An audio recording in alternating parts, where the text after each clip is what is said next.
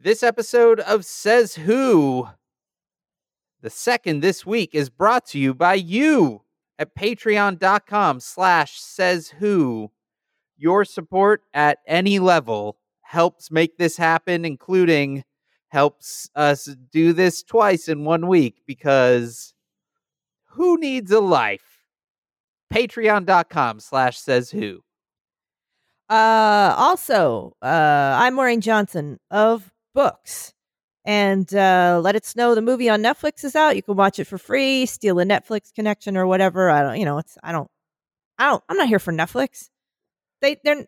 They did a nice job though. I'm. I'm. I'm a. They, well, let it snow. Books. Truly devious. You know the drill. Do it. Books.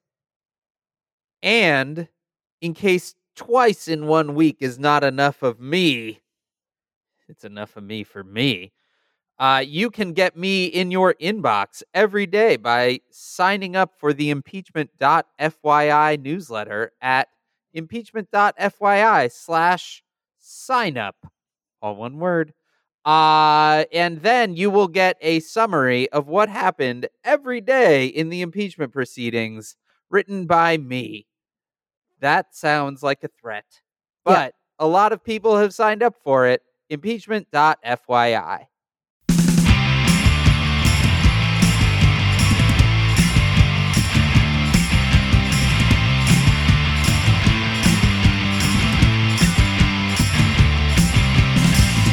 Special edition, special edition, special edition says who, who, who, special edition. It is a special edition. It is a special edition because Maureen Johnson, it's my birthday. Yep. That's why we're here. And you know what I got you for your birthday? What? An impeachment hearing. Okay, I'll take. That's great. I mean, I'll you, take it. you'll take it. That's a good gift. Um, could you do it without Devin Nunes next time, though? No, you got to have that. You've got to have My them. next year's impeachment hearing, maybe you could do it without him. That would make it more of a happy birthday. Well, we, we don't even have to do the preamble. Look, this is Says Who podcast. It's not a podcast, it's a coping strategy. We're here to talk about what's happening. We're just two people trying to process. We've been trying to process. And now here we are. We have watched the first day of impeachment hearings. We sure have. I am Dan Sinker. I'm Maureen Johnson, and I wanted to tell you about my carpet. That's great. Yeah, I want to hear about your carpet. because That's Dan, why everyone's here. that's why everyone tuned in. Carpet um, cast. It's a special edition carpet cast. uh, I live in an apartment in New York and I have area rugs all around, and I have had my beloved white shag rugs for the last 10 years. But I've had two puppies in here, um, one of whom is still a puppy, is Oh, clinically insane. Oh, no. Can I just say that Dexy is going through the adorable adolescent asshole phase of her career? Yeah, I think that's just called dog.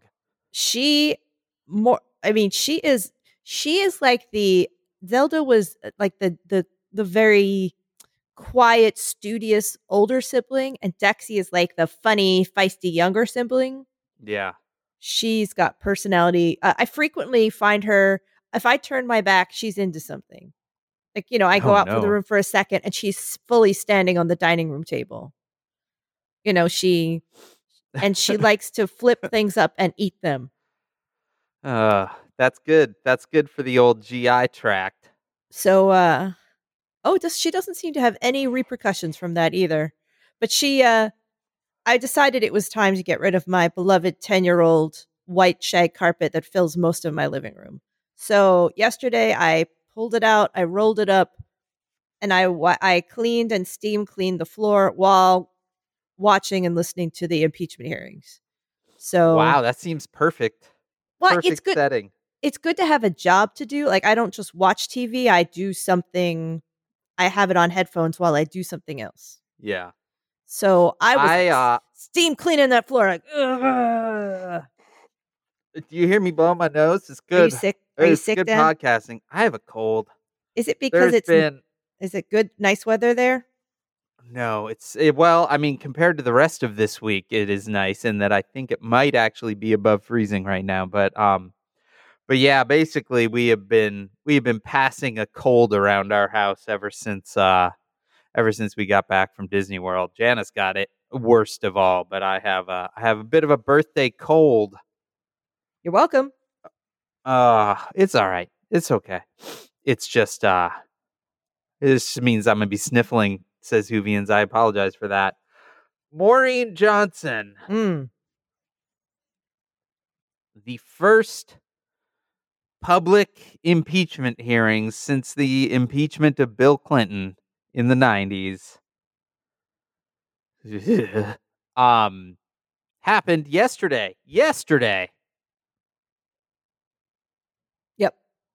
What'd you think, Dan? Did you watch the whole thing? honestly uh so i i watched i had to step out for an hour of the um during the round where like the speed round where every member of congress or every member of the committee got to ask five minutes uh of questions Uh, let's put quotes around questions but uh got five minutes to grandstand uh, I had to go uh, do another job uh, for eight for an hour of that. So, but I watched the opening opening statements. I watched the uh, both lawyers do their thing, uh, and then uh, I watched the beginning of the of the clown show portion, and then I watched the very end of of everything. What about you? I missed the opening statements on purpose because I didn't want them. Then I smart. I went over and I was like, all right, time to turn it on. And I started it uh, when uh, Taylor, or actually no, uh, Kent started his. I think he yeah he gave the first opening speech. Oh, so you missed uh you missed Devin Nunes opening. That was smart. I oh I have a rule that I don't listen to him ever because I I Oh, have brilliant. a single golden thread of sanity left and I preserve it at all costs. and uh, I had to go out, so I got it on my phone and played it on my phone as I was walking around doing my errands. And then I came home to steam clean the floor and like pull up the carpet, and I continued listening, and then it was done around three thirty. It was more interesting than I thought it would be. oh, really? I Yeah. found it to be duller than I thought it was going to be. Mm. So we're at we're at different ends of this spectrum. I really was like, what is it that they're going to say that we don't know? Or, and I, I guess the thing that impressed me, wh- I think what was interesting to me was just how boring these guys were. Like, these were two real nerds. Oh yeah. Oh yeah. And I like that. they really were. Uh, I kind of loved both of them for Mhm. exactly that. You had Yeah. William Taylor, who is the acting ambassador to the Ukraine, who spoke in this deep, very Leonard Nimoy esque voice, which I Beautiful. really I enjoyed that voice a lot. We all loved it. If I had been a congressperson and I got my five minutes, I would have sent like paragraphs from different books over to him and was just like, "Can you read these, please?" And then he'd be like, "What is that? Just Ambassador Harry- Taylor, please just read. Harry Potter to me. Please just read this passage. Yeah, read about the treacle tart that they ate in the Great Hall, please." And he'd be like, "And then this is a treacle tart." Um, Wait, what? he was- had a great voice. can I hear that I again? don't know. No, I want it. And then there's, they enjoyed a treacle tart. He had a really nice voice, just It was- resonant. I just want. and he had that that esh that esh thing that that uh, Mm. Leonard Nimoy had that is really quite pleasant as well. And then you also had uh, George Kent, who is the Deputy Assistant Secretary of State for European and Eurasian Affairs. And just this morning, Maureen, when I was making the notes, I realized the best way to describe George Kent is that he dressed exactly how you would imagine someone named George Kent would dress. Yep. He was You- he was what you would think is the most George Kent that has ever George Kented in a bow tie and a tweed suit. But it turns out that he is he is he is a George Kent of a long line of George Kents, Oh yeah, he- all of wait, he- whom have been he, went through the lineage. all of whom yeah, like all of whom have worked as diplomats in the government. He also had a giant water bottle, and I was fascinated by it. It was one of those. I'd never seen a witness on anything like that bring. So it was one of those big sport. Was it a neoprene water bottle? Like it was a. It was. It was probably a liter of water, or possibly more. It was giant, uh, and he had the cap off. And between questions, he would take a big old guzzle of that thing and he came in with his bow tie and he looks like if you've seen um if you've seen good omens the neil gaiman oh yeah, yeah. terry pratchett he looks like um aziraphale a little bit as uh, michael sheen as aziraphale like very buttoned up saintly guy with a little bow tie like he looked he that was every time i i saw him i was like that's aziraphale that's with a Ah. giant water bottle that's there to tell about the long line of George Kents that have done service. And they, he very, so they had two different things. Um, the ambassador was very, very good. Yes, uh, very good. Uh, they spoke like that. But then George Kent would, he had his water bottle and his bow tie, and every question he would lean forward and very neatly click on his microphone and say, Yeah, I agree with that. And then lean back and click it like done. like it, he was so precise. I Yeah. loved it. I could have watched those guys for eight more hours. They were good guys. Do you think that the water bottle was a compromise because he wanted to wear one of those CamelBak backpacks on and just every now and then just lean over and slurp off some more water out of the tube that sticks up right next to your head? Dan, George Kent has never worn a backpack. George Kent carried a true. carried a briefcase to kindergarten. it's a leather satchel when he wants to feel kind of like he's getting wild. hmm He was great. I liked both of them a lot. And I think that was sort of the point. Like, put two real nerd, straight shooter, boring dudes out as your opening. It did offer contrast to the Republicans. Like, the. So, for those of you that didn't watch, the format was this. So there were opening statements. Uh, first, Adam Schiff, who's the chair, Democratic chair of the committee, uh, gave an opening statement, very much kind of stepping through the entire narrative of, you know, what the what the cri- high crimes and misdemeanors were in this case. Then Devin Nunes, who's the Republican ranking member, um, also notable, suing a fake Twitter account uh, on Twitter that pretends to be his cow. Um, he gave a an opening statement as well, which was, "Wow, just batshit." Um, conspiracy theory after conspiracy theory after conspiracy theory. Um, then the two uh the two actual witnesses got to give their opening statements which were very long and and both kind of contextualized themselves and their work and spoke to uh kind of what they understood about this kind of Ukraine affair that uh that sits at the center of the investigation. And then uh came the kind of the main questioning which were two 45 minute rounds. The first done by the democrats a second by the republicans and the the rules of engagement were either the chair or the ranking member could ask questions or they had counsel.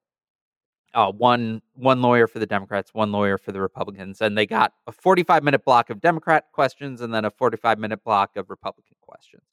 And um the democratic lawyer was a real good straight shooter essentially asking them to corroborate things that they said in their testimony because both of these dudes have already testified behind closed doors um over the last month and then maureen there was the republican lawyer Mm. You want to tell us a little about him? So that guy, um, I just kept referring to him as I was steam cleaning as the angry as the angry hatchet faced man who didn't appear to know. As far as I understand it, Dan, if you're a, lawyer, you should never ask a question in court that you don't know the answer to. I thought that was the thing Yeah. that, and he would keep asking questions about why they did or didn't do something or who did something and they would explain that that's not how it's done and like how the actual procedures ran in like he's like and they're like why didn't you have this call at this at the white house? And they're like because we are stationed in ukraine and so regularly what happens is like if you need so they he would they and he would be like oh okay. So he would just sort of ask stuff like i Yeah. thought i thought at some point he was going to be like where do babies come from? And they're like well here's the thing. So and then they- Well, well, here's the thing: when a man and a woman love each other very much, It doesn't have to be a man or a woman. We just talk about uh, biological um, uh, uh, sexual organs uh, coming together in a certain way that uh, in a Timing- in a certain way, and if it, it depends just on the depends ovulation cycle. and uh, you know this is uh, uh, statistically um, you have uh, your rates of success uh, vary depending on a number of factors, external and uh, environmental, and also biological. And so, um, so he, It was I was puzzled because whenever something happens that involves a lawyer, that I say, I don't think lawyers do that. I'm always concerned because I'm not a lawyer and I shouldn't know more than the lawyer. Like that's always a thing. Yeah. Especially when you consider that each one of these individuals testified for 10 hours solo with a full transcript available. So you really should have known every part of what they were going to say at this point, but it was it was amazing to watch him. First of all, like his face, hatchet faced is a very good descriptor. My descriptor was at least at the very beginning, he looked like a guy who was working really hard to hold in a fart. Mm. Like just a real clenched face of Or- concern. Or maybe like Sam the Eagle, but squashed in a panini press. but yeah, he opened by basically trying to get them to admit that it would it was okay for Donald Trump to be pissed at the Ukraine uh, because there were various Ukrainians that uh, made fun of him during the campaign, and they just kept being like, "That's I don't I don't even know what you're talking about." But that was like a good ten minutes of his questioning, and then he switched gears, and his whole thing seemed to be that he wanted to show that these guys were really not important by basically being like so you you two are like the go-to guys when it comes to Ukraine. You two are like the Ukraine superstars at the State Department. How come you weren't on the call? Like gotcha. And then they were basically like um uh well procedurally we wouldn't we would never be on a call like that because those calls are actually uh, routed through the national security council and not the state department. Uh, we would always appreciate if our national security department colleagues would uh, perhaps consult with us but quite often they don't and and uh, that's their prerogative but uh, but no but procedurally we would we would never be on those calls. Yeah, and, and he was uh Well, they um definitely the piece of shit award for the day went to Jim Jordan, who was was too ang- was too angry to wear a jacket. Jim Jordan, jacketless, sleeves rolled up, and he just was there to be the angry baseball dad, I guess. important point of order he was not on the intelligence committee until saturday Mm. they brought him in as their ringer Well, I think that explains why he didn't have a jacket. it's, that's his signature. Well- apparently his deal is that he does jim jordan doesn't wear jackets.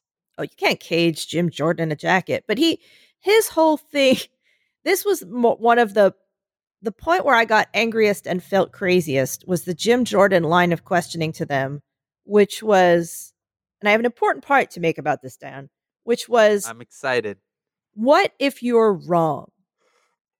And his whole thing was, well, you said this. And they're like, yes, that's what I heard. And they're like, so that's what you heard.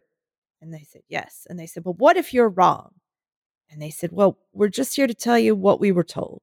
And they said, but what if you're wrong? And they said, well, we are just here to tell you what, what we were told. And they said, so you're here to tell us what you were told. And he said, yes. And they said, well, what if that never happened? And in fact, it did never happen. And they were like, dude, what? We're just, we're, what do you want? Is that a question? We just hear. So Jim Jordan managed to break from this was basically the the procedure of his logic was what you came to tell us what you heard. Yes. So this is what you were told. Yes. Well, what if you're wrong? Well, we're not wrong. We're, we're, we're accurately reporting what we were told. But what if you're wrong? What? Because that thing you said you heard about never happened. We're just here to tell you what we were told. In fact, it never did happen. And it was a very, and it was a very that escalated rapidly. And Dan, I may have mentioned this before, but one time about 10 years ago or so, I was the forewoman on a murder trial. And the murder trial was a cold case from 1989 in which a man was accused of murdering his grandmother while he was high on crack cocaine. Wow. And yes, he she had been murdered by she'd been beaten with an uh, over the head with an object, I believe, and then um, she was after that strangled with a telephone cord and hung from a doorknob. God. It was rough, Wow. and Good happy birthday to me. they had a lot of evidence. That detail. Well, the thing is, they had a lot of evidence. They had they clipped her fingernails and preserved them, and they tested them for DNA, and they found his DNA underneath. But they had a lot of other evidence against him, including the fact that she was on the phone at the time and said, "So and so's at the door. I'm just going to get that," and hung up the phone. He was known for being violent. He was known for stealing from her, and his entire family, rest of the family, was there. It was like he totally did it. They had like Oh, giant, giant piles of evidence that said that he oh, did it. God. I mean, it was, it was, it was, it, it was, and the reason they had not been able to prosecute. Oh, and also his witnesses, he said, had seen like that he was with at the time of the murder. So he was like, "Here are the people I was with," and the they looked into those people, and those people were dead. They had been dead for six months at the time he said he was with them. So Oh, good. okay, so that's the case, Dan.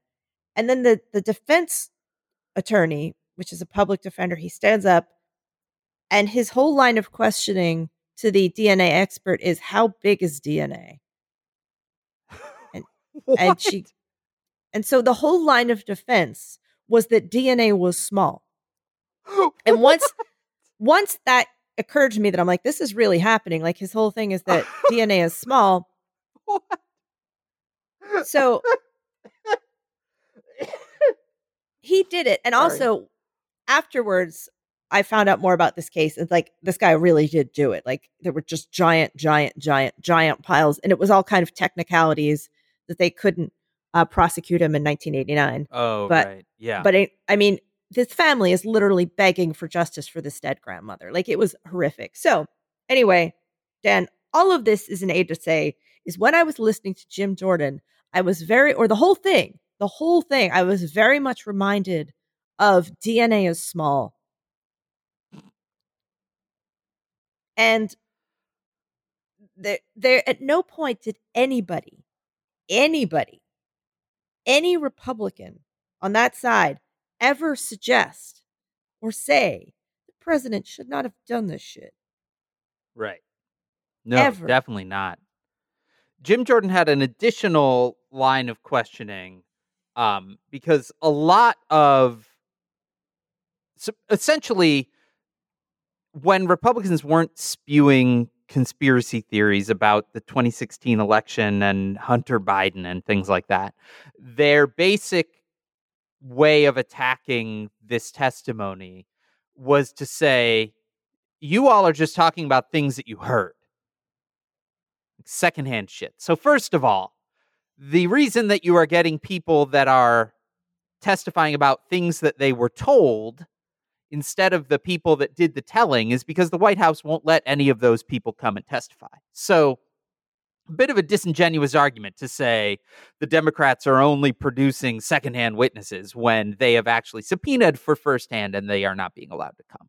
But anyway, point being, um, one of the people that kept emerging over and over and over again in this testimony is Gordon Sondland, who is the um, ambassador to the EU.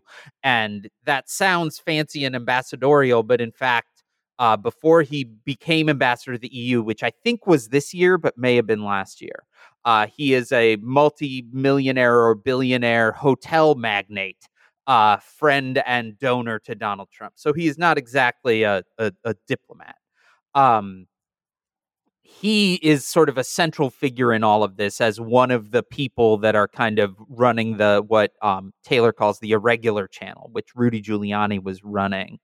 Um, and then, uh, but Sondland was sort of one of the one of the main people. And during the original closed door testimony, Sondland uh, was held up by Republicans as being one of the people that testified that there wasn't a there was no quid pro quo. Um, when they began to release the testimony, uh, they released alongside an amendment written by Sondland that basically said, "Oh, you know when I said there wasn't a quid pro quo, and then a bunch of other people testified that there was? Well, yeah, there was, and here's the context for that. And it was this. Per- I was, I talked to this person and told this person, and you know that's how this person heard, and blah blah blah." Um, Jim Jordan early on was like, Ambassador Taylor, I have something for you to read. Here's a piece of paper, and had a piece of paper delivered to him. And then it's like the whole thing is filled. Uh, it turns out it's it's Sondland's amendment to his testimony, and Taylor looks at it and goes, Would Would you like me to be reading this? and Jordan goes, "No, I want you to have it. I'm gonna read it." And then he proceeds to read it, and it's it's a somewhat confusing sentence that basically is like Sondland said that he talked to Williams, who then talked to Taylor, who you know, and Jordan's basic thing was like, "This is just crazy." The number of people that are talking to each other just doesn't make any sense. You mean to impeach a president based on someone telling someone something else? How can you even make any sense of it? And Taylor's like, Well, um, if it just this is exa- it, it actually makes a lot of sense to me. And Jordan's like, it doesn't make sense to me. Jim Jordan didn't just read that. He read it Carnival Barker quickly. Like he read it he did. so you can make anything sound like it doesn't make sense if you read it like this. And then he said this to me. Does that make sense? Well, if you just actually read it normally, yes. He just read it very. I was like, is he trying to be an auctioneer? What's happening? He just every time he would read it faster. So you just have to make it Congressperson Jordan, it makes perfect sense to me if you just read it slower. Uh, DNA is small. I mean, I, everything. And they said, well, we- oh, well, here you are. You're the star witness. And you, should he be impeached? They're like, dude, that's up to you. We're just here to tell you what we know. And they're like, oh, so you can't even, you're the star witness and you can't even say if he should be impeached. And again, that's not their job. That's I'm not, not, the I'm not the star witness. they they he's they're like we never claimed to be star we're just dude we're so all of this is to say is that they the republicans had very little they could do Yeah. and they did the very little literally ended with Devin Nunes's closing statement, which was to say that the hearings should be stopped until three basic questions are answered, which is a play off of the fact that the Democrats set up sort of a rule of play which was not enforced whatsoever yesterday that there were three basic questions that they that all of the questioning should answer around. But devin nunes's questions were uh who's the whistleblower and how how is he coordinating with the Democrats? What did the Ukraine do to meddle with the 2016 election? And what was Hunter Biden's job in Ukraine? Just like, Right. Jesus Christ. They were trying to push the Ukraine actually interfered in the election as opposed Yeah. to Russia. So they Yeah. they je- they are literally doing the bidding of I mean, yeah, they're doing the bidding of Russia. Like what do we even say about this? It's it's pretty it's pretty Yeah. straight up. It's pretty direct. Like it's it's it's at the point where weirdly Republicans I mean they have been, but I mean it, it was really on show yesterday is that Republicans are straight up nothing matters anymore. I mean they're just straight attacking their own attacking their own security departments, their own ambassadors, their own they're attacking their own body. They're attacking it's yeah. And to what benefit? And just talking about conspiracy theories. Usually, yeah, I mean, you ringing in my head during all of that was you actually just the day before uh when we recorded the other episode of Says Who this week, uh talking about doomsday cults. Mm. And realizing that that's what it is now. Like nothing else matters. Like attack every apparatus that is a part of the government, including ones that traditionally are the ones that Republicans stand up for the most. Uh, In you know, in fealty of the uh, you know, of of the leader. now obviously they don't believe any of this shit. I don't know if any of these people believe this shit. I mean, the only one that's even possible is Devin Nunes because he's real dumb, but he doesn't believe it. Like uh, they don't. They all, right? I don't know. I don't necessarily think they believe it, but I'm also not convinced that they don't not believe it. Like But- How? I don't I don't think that they are entirely I don't know if I believe what I'm saying right now. I don't think they so. believe it? They don't. I don't. I don't- none of them like him. They all know he's full of shit, and none of them believe this stuff because it doesn't make any sense. So, why are they doing it? I mean, I think that I I would maybe disagree with the statement that none of them like him. I think that there are a lot of people, Nunes and Jordan and Matt Gaetz, who was not actually on this committee. Uh, It's kind of amazing that he was not moved on. Um, they desperately want to be liked by him. You know, I mean, the one of the weird powers that Donald Trump has over people is convincing them to work against their best interest. This is Congress people, this is his own fucking children, right? In return for small and ever increasingly smaller reward from Donald Trump, right? Like, I mean, I think all of those guys want to be liked by him. They want some sort of reward that will never come from him. It is awful. All right, Dan. So, what's the end game here? The, presumably, they've they've war roomed all of this out step by step, even through all the witnesses next week. What do they get?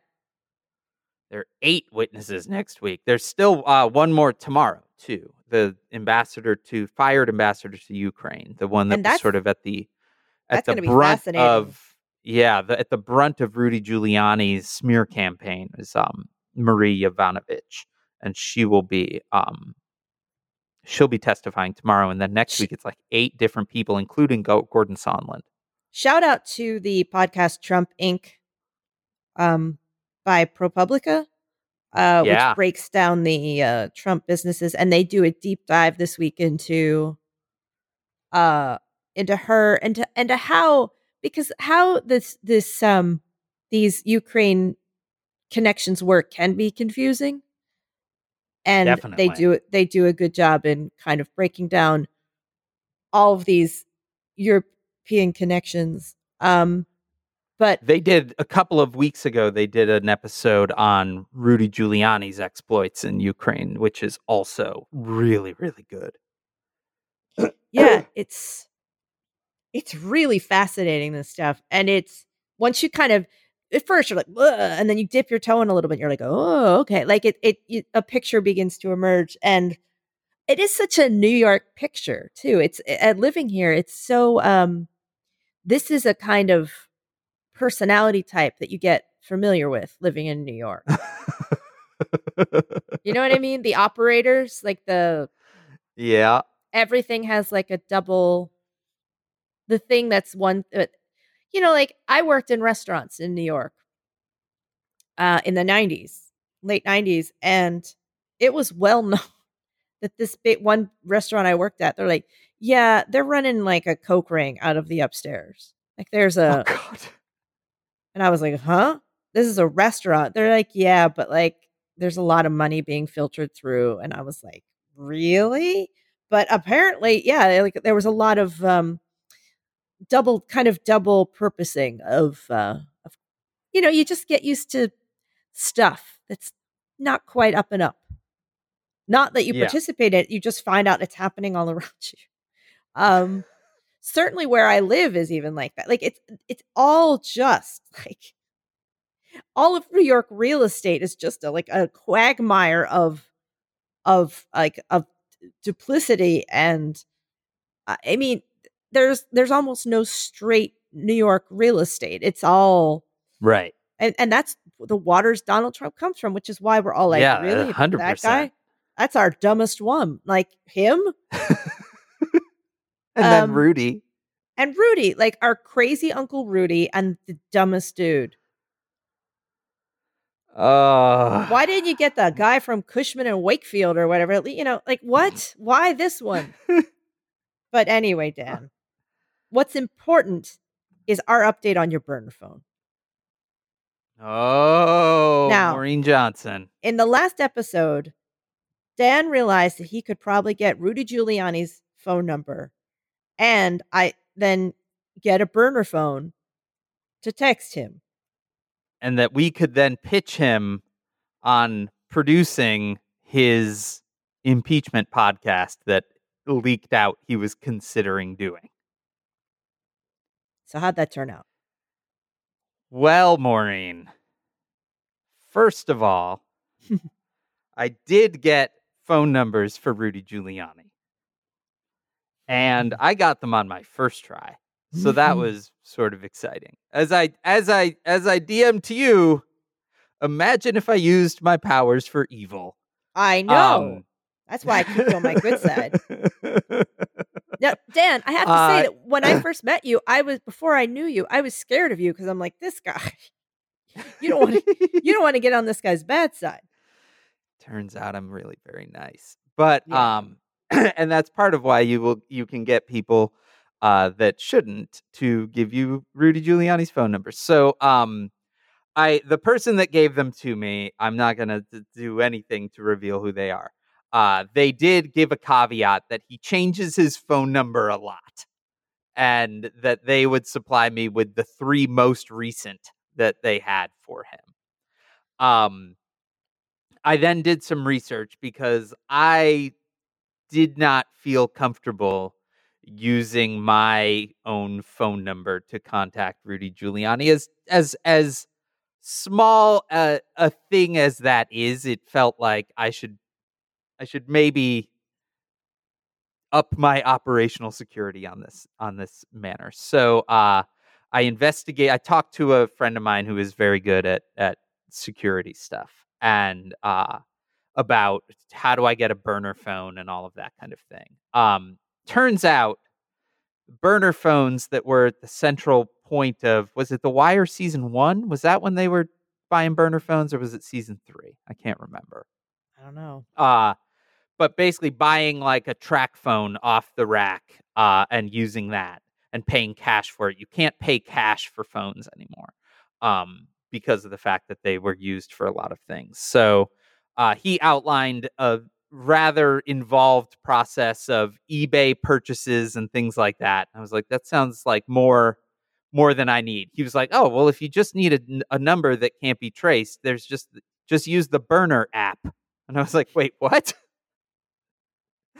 Maureen, there is an app called Burner that is pitched for quote business and dating. I'm just shaking my head right now. Shaking my Yeah. head. uh, that you can uh, pay five dollars a month and you get a phone number. You choose the phone number, and uh, it routes through your phone, but does not send any identifying information of your phone. Uh, instead, it uses the a burner number. You can refresh the number at any point. You can just get a new number. It's all on the up and up there, Maureen, for sure. Hell of a Boy. business model there. Man Uh, alive, am I so- glad I don't date. Yeah. So over the course of uh, yesterday, I sent texts to all three of Rudy Giuliani's phone numbers. I have not heard back yet. Do any of them appear to have been read? Received. Uh, you don't get a read receipt on Mm. on them, um, but none of them bounced. You know, they they all were delivered. okay. Um, I'm just looking right now. Yeah, all three have not been. Let's see if there's a read receipt. No, there's no read receipts. Mm. Um so we'll see. I was gonna Was gonna re up with a perhaps more they they were very straightforward, just I'm an independent podcast producer. Wondering if you need help. Um might try to get a little more pizzazz in there uh for Yeah. the next for the next round. It does feel a little like uh, spammy, so you might, you know, just uh, Yeah. They'll Say, put a little know, more, Chicago a little more journalist. funk on that junk. you know, I really want to get your message out there. I really want to get I don't want to make too many promises. Oh, but you want to get his uh, message out there, Dan. Oh but- boy, do you. anyway, it's underway. Thanks in large part to your Patreon uh, contributions, which are covering my business and dating phone number. Directly thanks to like- you. Can you imagine like the VC pitch meeting that these people went in? They were like, look, here's the deal. We want to make life easy for drug dealers and adulterers. Mm. And someone's like, I'm in. Here's $5 million. You had me at easy. So You had me at adulterers. yeah, there's no shortage of uh, bad VC pit. Like for example, Dan, this is not something you wanted to know, but my GYN, his he's a real showboaty rock star kind of doctor, but he has done multiple surgeries on me. Hold on. hmm You have a rock star showboat OBGYN? I do. I'm just imagining like Gob Bluth. Like Oh, he's knife um. in his hand. I wish you were wrong. I wish you were wrong. He um. Oh, no. He's clearly so my mom as a nurse had always described what the rock star doctors were like they're like they always walk around with like the people behind them and you know they're very they got a lot of attitude and so he's um like he he was in a movie about giving birth he has like a lot of celebrity patients and he um wow. he's the good morning america gyn sometimes like he's This is this is a remarkably New York story.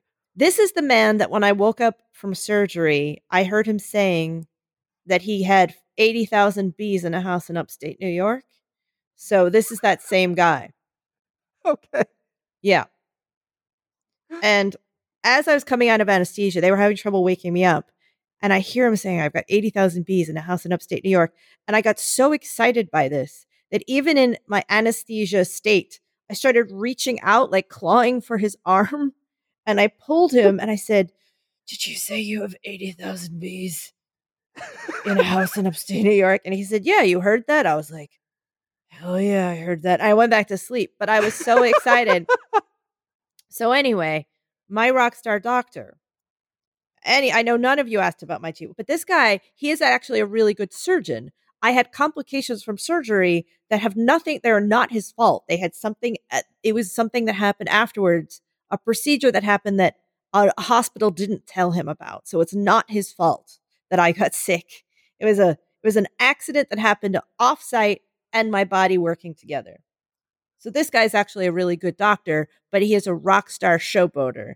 And he has joined one of these concierge practices. They've opened up in New York this very super goop boutique it's like the Oh, prettiest no. office in New York and it's like super adorable and it's got poofs and stuff and they give you like beautiful fuzzy robes and like chenille blankets and they have an app and they and it's naturopathy and like scented oil like I was like but it's also a membership service. You have to pay $150 a year to be a member and you get an app and I I'm like I don't want any of this shit. I just want a doctor. Like all of this is to say is that there's so much stupid money out there that's like burner phone apps and dumb like I just want to go to the doctor. I don't want you to give me like I don't want you to rub me down with lavender oil and talk to me about magic rocks or anything. Like I just please stop. So anyway, Dan, I'm saying New York, this is what we produce, Dan. Bullshit. well, you've produced a bullshit mayor that we really want to make his podcast. Oh, do we ever? Uncle Rudy, come to us. Ah, we Both do a Trump- good job. And Giuliani are so hilariously New York. And I do feel that living here really does give us, like, we know our own. And this is the kind of shit we make. Like, Chicago, you make some shit. LA, you make a kind of shit. Texas, you make a kind of shit. All of it, like, every city makes its own kind of shit. And this is ours, and we know it. Ah, He was here this week, Dan, blocking my street. that's right. Just Trump- down, just down the road from you. Yeah, not too far. Uh, the Trump, Veterans Day parade. Is that right? yep, he came and did it. And so they blocked off the whole street with like garbage trucks, like they do. So he was literally surrounded by a by a wall of garbage trucks, which I was like, checks out. So uh, anyway, Dan. So tomorrow we do it again. Yeah, Maria Yovanovitch. You will not hear from us on the regular feed tomorrow, but for Town Watch members, that is uh that is Patreon supporters at the five dollar and up level. You will hear from us tomorrow because we have a very special episode for the Town Watch that is you talking about Watergate until your dog shits the floor. Wish that wasn't true, but it is. I that's my favorite part of the whole thing, to be honest. How does it, It end? a- the there is a shouting? hard stop. It just ends with you being like, "Oh my god, oh my god, no, oh no, oh no, oh oh," and then I'm basically like, "Town watch, stay vigilant." Click. Yeah, she is Giardia again because she uh she while I was in LA, she had to go to the go to puppy camp and they just pick stuff up from each other there. It's like daycare. So she came back and I was daycare, like, they just let him swim in the Gowanus Canal. well, you know, they got to get exercise. So I knew she was off like and the whole time we were recording I had an eye on her and I'm like something's not right. Like but I was like I think I can time this out, you know. And then I I, I was like, oh, oh, oh, so and then I just watched her go over, and it, yeah, it ends badly. But I have to continue that because I don't even remember how far I got with the Watergate story. hey, we did have to be like, this will be part one, so we will need to uh we will need to record a second part at some point. But uh, patreon.com slash says who. If you are not currently a five dollar or up supporter, uh, go do that because your support is what makes this possible. And I want to say that at the ten dollar and up level, uh, at the one year anniversary point of our Patreon, we added continuing support prizes uh, that uh, a sticker that for anyone at the two dollar and up level, if you've supported for four months or longer, you get another sticker in the mail. Uh, but for ten dollar and up level, we are commissioning a map, and Maureen Johnson, the artist, just sent me uh, thumbnails of potential layouts for the map. Really? A map of Seshuvia. I need to send. I need to forward that along to you. It's getting real. This map is getting real. Yeah, this map is A map really of says Hoovia, the major landmarks, the monorail line, all of it. I'm excited about the map. But you can get that. You can get bonus episodes, including tomorrow's Watergate episode at patreon.com slash says who. Thank What you. What time is uh, testimony tomorrow, Dan? Uh, the, I believe the testimony will always be a 10 a.m. Eastern start, and the formats will follow every time, which I realized today. Next week, there are eight. There are eight people testifying, though um, a number of them are, are grouped together. Mm. Um, but Devin Nunes is going to have to do opening statements and fucking fill 45 minutes every time. That's going to get painful by the second or third rendition of the airing of grievances. Oh boy. All right. But yeah, 10 Well- a.m. tomorrow for uh for Marie Ivanovich, or as everyone called her yesterday, Masha, which is her nickname apparently. Well, here we go. Here we go. Our theme music is performed by Ted Leo. Excuse me. Our logo was designed by Darth Darth. We love you. has you. gone into hibernation, Maureen. Oh no, really? Yes. I wish Darth a wonderful rest Yeah. and a return when they are ready. yeah. It's sad. I don't they literally can't fire anyone from the White House until Darth returns from hibernation. Do you think Darth will come out for that? I don't know. I I'm genuinely worried because Darth has the they need to open a wing of the Smithsonian once this is all over that is simply the evolution of Darth's fired White House employees standing outside the White House Photoshop collage that they've been building. Yeah. You can contact us at Says Who Podcast on Twitter. You can email it, hey, that is H E Y at says who podcast.com.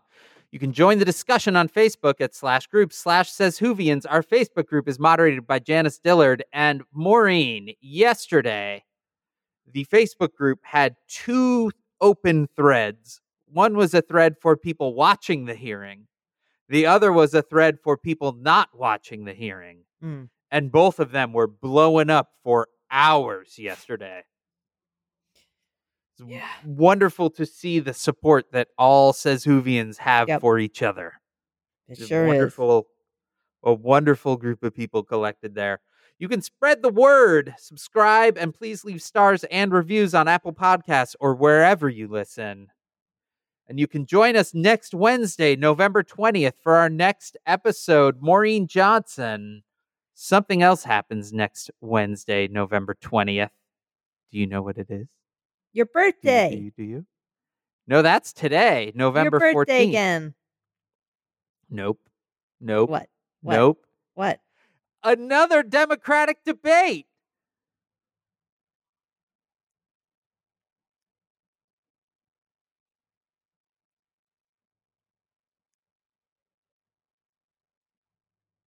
Mm-mm.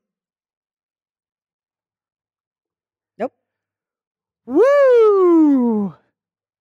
Right after that, November Mm-mm. 22nd through 24th, you can join Maureen in wonderful, warm Miami at the Miami Book Fair. You know, you can take a high speed rail from Miami to uh to Palm Beach. You could go to Mar-a-Lago. Actually, one of the things on the hotel site is how far it is from the Trump Doral. No, really? Yeah. Yep. So that It's- how far is it from the garbage dumps that overlook Trump Doral? Yeah, no, it's one of the rec like what one of the local things. Like if you want to play golf, you can go over to the Trump Doral. Wow. Maybe I'll do that. Yeah. Fun. hmm There you go. Oh, hey, there you go. Maureen goes to the I Trump don't think Doral. you can just walk in to golf. I think you got to be a member. Maybe the Yes. golfing's different. I don't know. I it sounds like they maybe they can you can do like a I don't know, Dan. You should talk to a concierge. I'd really like to go over to the Trump Doral. Can you hook that up for me? Yeah. Special. Do a bring a little portable mic. Special episode. Maureen hits the links. Have you ever golfed? I've never golfed. I've never golfed, but my boyfriend in high school was the greenskeeper at a public golf course, and so we used to ride go- golf carts around at night. Ah, Does I've that never count? done that either. It was That fun. I would love to do. That was real Hell, fucking that fun. seems like half the reason to be involved in a golf situation is be able to joyride in the golf carts. he would turn the governors off so that they would go fast, and we would just ride roll around in those. Yeah. Souping up the golf carts. Hmm. Fuck yeah. Ah, that's you should do that when you're in Miami, November 22nd through 24th for the Miami Book Fair. Join Maureen midnight on the greens of Trump Doral for some souped up golf cart action. well, Dan, let's do this again tomorrow. From my basement in Chicago, I am Dan Sinker, From my new carpet here in New York, I'm Maureen Johnson. And this has been a very special extra impeachment hearing episode of Says Who.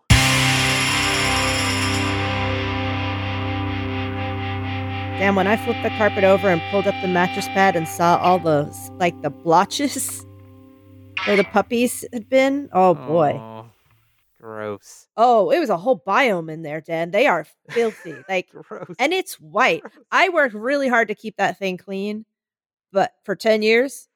But I had two, I mean, two dogs. One who had cancer that's- and was sick all the time, and the Oh, other who was an insane puppy. And also Zelda had her puppydom on it. So like biome. Mm, I would send that thing out to Queens to be cleaned, and they would put it in a vat. It took two weeks to clean that thing. Because they would boil it Like, in "We a got vat. the Johnson rug again. They have a vat out in Queens that they boil your rugs in. They hang them to dry, and then they boil them again, and they hang them to dry. Yeah. That oh, the poor soul whose job it is to empty the vat. I don't know what happens in that vat. Oh, that's why Uh, the Gowanus Canal's so fucked up, Patient zero full of rug vat. came out of that carpet, Dad. I mean, you could just almost if a if a fully if a fully grown raccoon emerged from that rug, I would not have been surprised. And I worked so hard to keep it clean. No shoes, like constantly like cleaning it, but I kept the it just recently I s- I sitting on it and just smelled. I was like, "Oh, rug, I love you so much." But you got to go. You got to go. Rug. Goodbye, rug. And goodbye, says Huvia. We'll see you next Wednesday. Why does so much of this revolve around my dog's pooping? it's just how it is. Yeah, it's just how it is.